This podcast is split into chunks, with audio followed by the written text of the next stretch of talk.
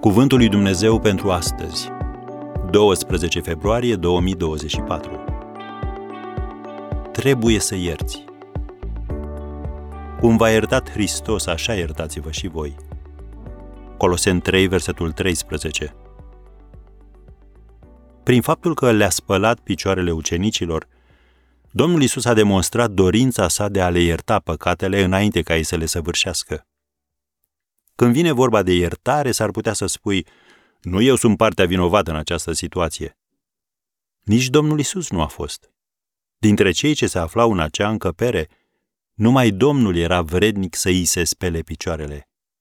Dar El a fost acela care a spălat picioarele și nu ucenicii.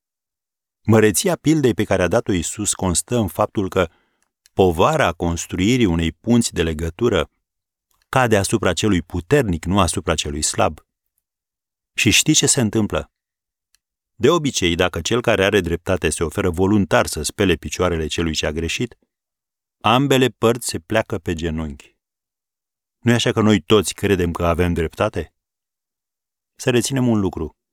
Relațiile nu se dezvoltă pentru că vinovăția este pedepsită, ci pentru că cei nevinovați sunt plini de milă. Mila lui Hristos a precedat păcatele ucenicilor săi. La fel, mila noastră trebuie să preceadă greșelile celorlalți. Cei care făceau parte din cercul de prieteni ai lui Hristos nu se îndoiau deloc de dragostea lui. Nici persoanele din cercul nostru de prieteni nu trebuie să se îndoiască de dragostea noastră.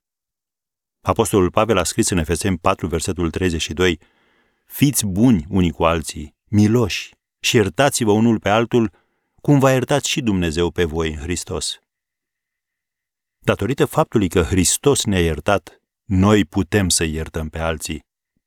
Pentru că El are o inimă iertătoare și noi putem avea o inimă iertătoare. Când Hristos locuiește cu adevărat în noi, nu avem o variantă mai bună. Cuvintele, te iert, te iubesc, hai să mergem mai departe, au o putere incredibilă.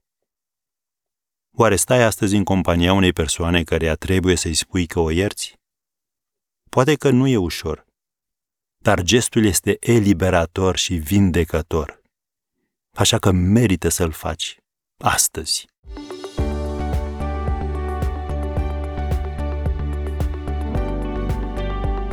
Ați ascultat Cuvântul lui Dumnezeu pentru astăzi, rubrica realizată în colaborare cu Fundația SER România.